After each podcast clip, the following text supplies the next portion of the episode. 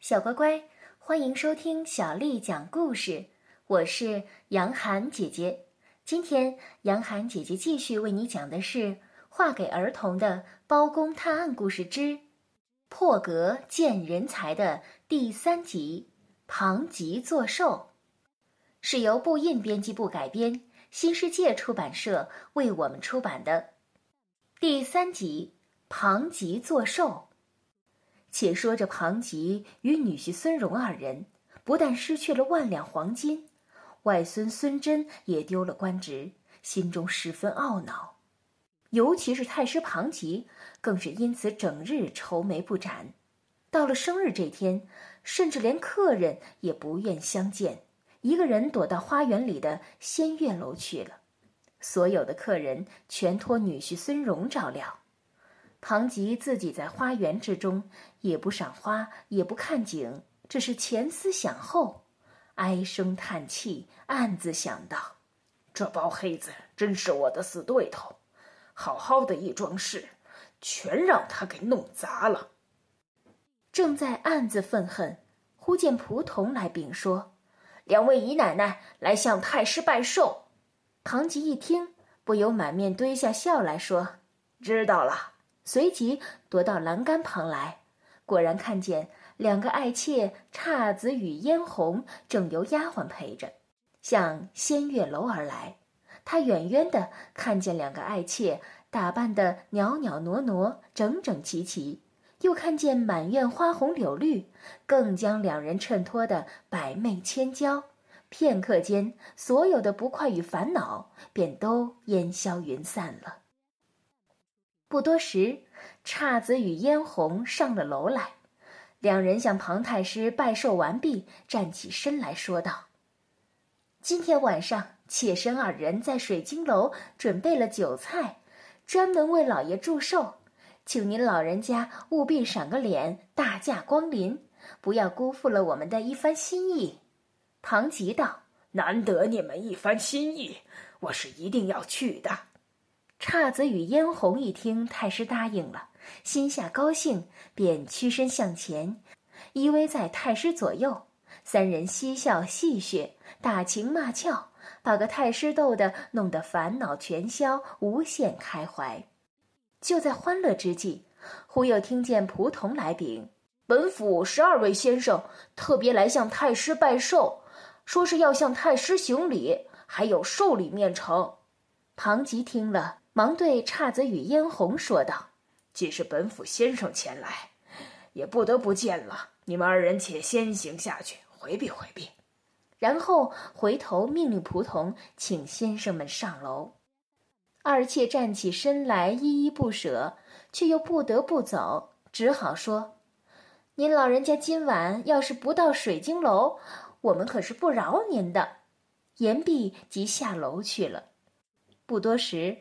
仆童引进十二位先生，一一向庞吉拜了寿，每个人又递上了各自的寿礼。待一切礼毕，庞吉便吩咐左右道：“摆席。”于是珍馐美酒一一上桌。酒过三巡，众位先生又是一阵高捧庞吉，有人称他德高望重，有人称他国之大著。说的庞吉心花大开，乐得把酒杯一次一次的往嘴里送。一场奢华的宴席到了夜深方才散去。庞吉在仆童的搀扶下，跌跌撞撞的朝着水晶楼而来。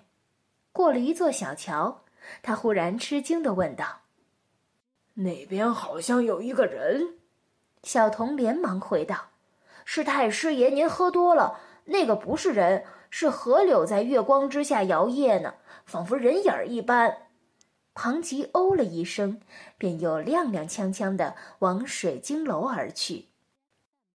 刚到楼下，就看见门扇虚掩着，正想开口叫人，忽然听到里面传出男人和女人的声音，他连忙止步，七八分酒意顿时醒去了一半。当下他驻足窃听。只听到那男生说道：“难得今日有此大好机会，与你共圆好梦。”又听到那女生说道：“趁那老头子正陪着客人，你我且到楼上吧。”接着，隐隐约约又传来了嬉笑的声音，往楼上去了。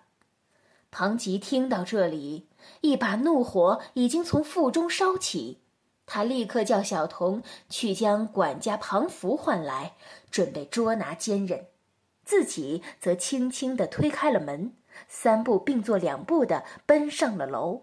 上了楼来，他看见了满桌的酒菜，杯中尚有未喝完的剩酒。再转头一看，只见那绣床的帐幕开着，床上。正有一对男女相拥而眠，见了此情此景，庞吉已忍无可忍。他看见墙壁上挂着一把剑，于是立即迈步向前抽出利剑，说时迟，那时快，对准那个男的就一剑劈下。那男人的头在他抽回宝剑的同时，咚的一下落了地。这时。旁边躺着的嫣红张开一双朦胧的睡眼，正要爬坐起来。庞吉毫不迟疑，提起手中的剑，向他一剑刺去。庞吉已经杀红了眼，待慢慢平静下来时，转身看那吊在楼板上的头颅。此时，那头颅上的头巾已经脱落，他仔细一瞧，竟是个女子。再看，庞吉霎时哎呦一声，手中的宝剑当啷一下掉在了地上。原来被他一剑劈落首级的人不是别人，正是他宠爱的姹子。这时水晶楼下，庞福带领的人已经到了，听到庞吉连声哎呦，连忙跑上楼来，才知道是太师误杀了两个爱妾。庞吉又气又恼，又恨又悔，也只能吩咐庞福收拾二妾的尸首，交代加以厚葬，然后派人前去请他的得意门生乌台御史廖天成，要他急速前来商议此事。这廖天成原是个谄媚逢迎的小人，听了事由后便说：“哎，一门生想来，这件事一定是那开封府。”包黑子故意欺弄老师。他稍顿，又说：“放眼今日朝中，谁能比老师您更德高望重？想必是那包拯嫉妒老师为国之柱石，所以才做出这等卑劣的事啊。”庞吉说：“那也不必如此呀。”廖天成说：“老师，这个呀，就叫示威。”庞吉说：“这说法说不通。包黑子眼下年岁已大，如何能做出这等事？”廖天成回道：“那包黑子身边的能人很多，一定是他派人潜入庞府，看见两位姨奶奶酒后戏耍安眠了，便生出巧智，故意装出男女声音，让老师听了中计，借此来让老师家宅不安呐。”庞吉听了廖天成的分析，觉得有几分道理，不禁咬牙切齿，气愤地向廖天成道：“那该怎么办啊？你且替我想个法子，以消我心头之恨。”廖天成想了一会儿，然后说：“以门生愚见，不如写个折子上奏，就说那开封府派人暗杀了庞府两条人命，把那包黑子参倒。”老师以为如何呀？庞吉说：“若能参倒那包黑子，我就心满意足了。现在就请贤妻你替我拟着折子来到我书房来。”二人来到书房，廖天成便拈笔构思。不多时，草稿已经打好，呈给庞吉看。庞吉看了，连声说：“嗯，写得好。”写得好，我就请贤妻再行誊写妥当。老夫明日上朝时就呈奏圣上。说完，转头吩咐小童说：“快去给廖老爷倒茶。”小童领命，来到茶房，用茶盘托了两碗现烹的香茶。刚进了月亮门，突然听见一阵竹声乱响，仔细看时。只见一个人蹲伏在地，怀里还抱着一把钢刀。这已经非同小可。小童双手一软，丢了茶盘，连跑带叫：“不好了，有贼！”径直跑进书房禀报。庞吉听了，连忙放下奏折，快步赶到院子里。廖天成也跟了出来。庞吉问小童：“贼在哪里？”小童回道：“就在那月亮门的竹林下。”庞吉与廖天成随即快步往月亮门走去。这时，家奴仆从也都听到了喊叫声，便都随着庞福，人人手里拿着棍棒赶来。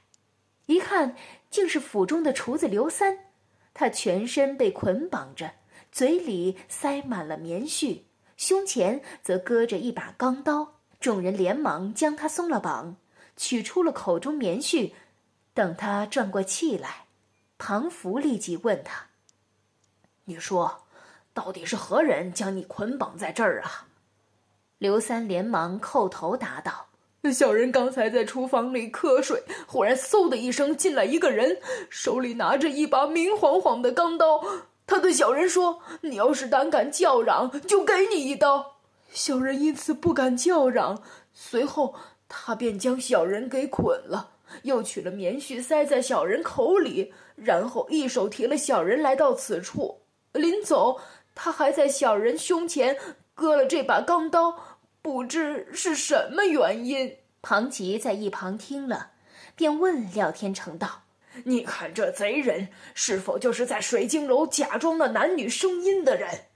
廖天成听后，忽然心中一动，说：“老师，快回书房要紧。”庞吉一时之间丈二金刚摸不到头脑，只得随着廖天成回到了书房。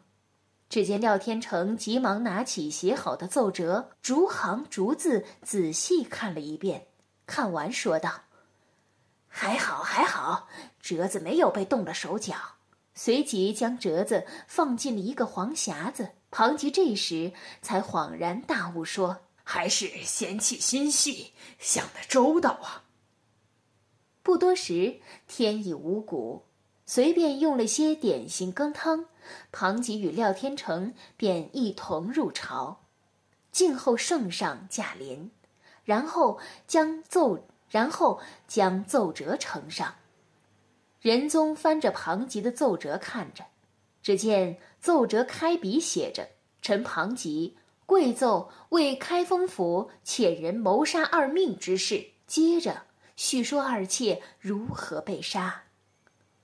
仁宗见折上说庞吉二妾被杀，心中一阵诧异。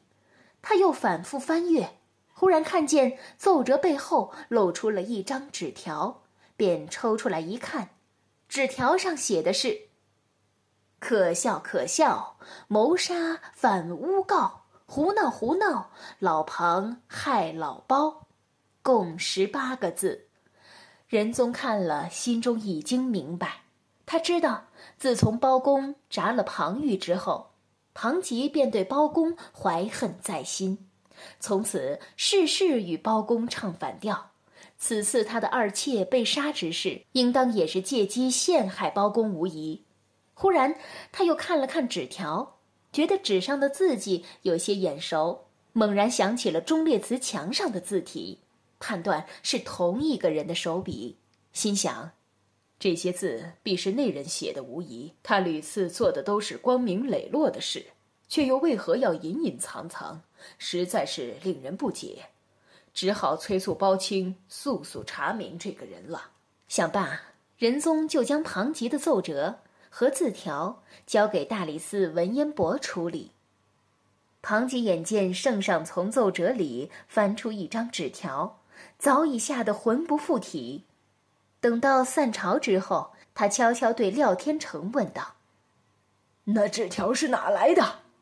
廖天成这时才猛然醒悟，说：“是了，是了，一定是那个人困了刘三，失了调虎离山之计。趁我们出去了，他就将纸条放在折子后面。晚生实在是粗心大意呀。”事已至此，到了大理寺，庞吉便将一切从实说了。他恳求文彦博婉转复奏圣上。文彦博碍于情面，只得将庞吉认罪后悔的情形向仁宗陈奏。然而庞吉诬告忠臣，姿事体大，死罪可免，却不能不罚。仁宗于是下旨，庞吉罚俸三年，不准抵校。又暗中传谕包公，要他务必拿到那个提诗杀人的人。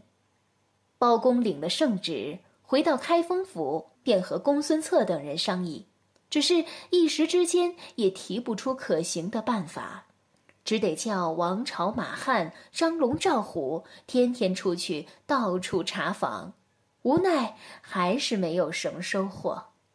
小乖乖，今天的故事。就为你讲到这儿了。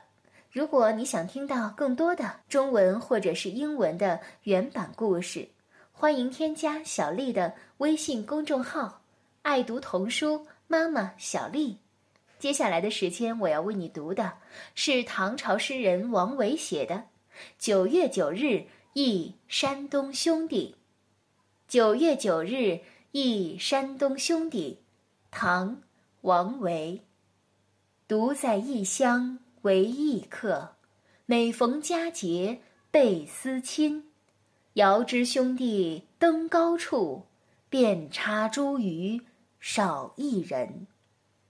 独在异乡为异客，每逢佳节倍思亲。